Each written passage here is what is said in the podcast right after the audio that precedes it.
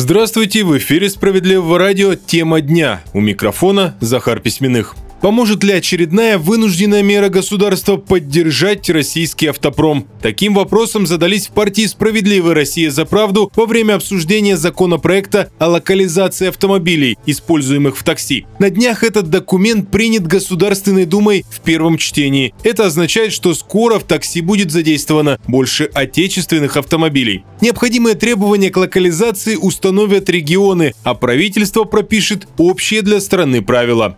При обсуждении нового законопроекта депутат Госдумы Андрей Кузнецов назвал эту меру вынужденной в ситуации санкционного давления. Важно избежать большой зависимости от иностранного автопрома. Именно поэтому доля использования российских автомобилей на внутреннем рынке должна расти, отметил Андрей Кузнецов.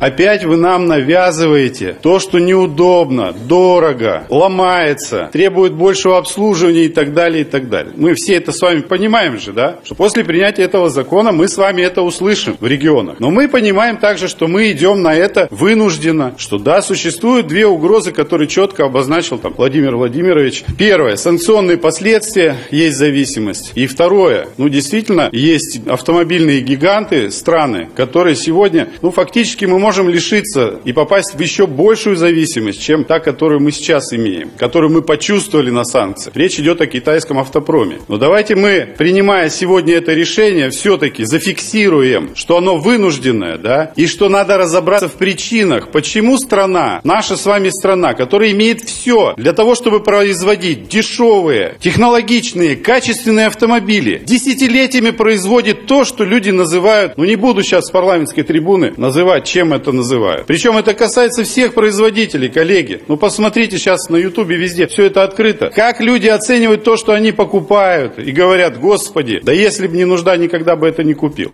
Андрей Кузнецов призвал своих коллег не обманываться тем, что новая инициатива как-то радикально поможет навести порядок в автомобильной отрасли страны. Парламентарий убежден, что на местах в регионах новый закон не сможет реализоваться в полном объеме. В заключение Андрей Кузнецов призвал не принимать половинчатые решения, а наконец разобраться, кто виновен в том, что сейчас российский автопром находится в таком плачевном состоянии.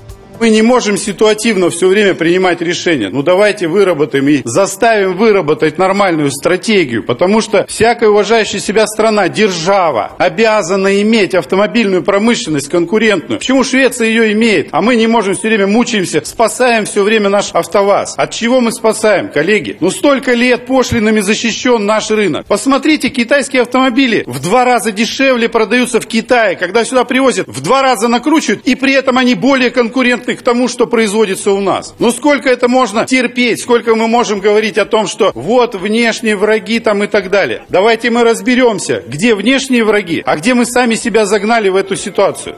Это была тема дня. Оставайтесь на волнах справедливого радио.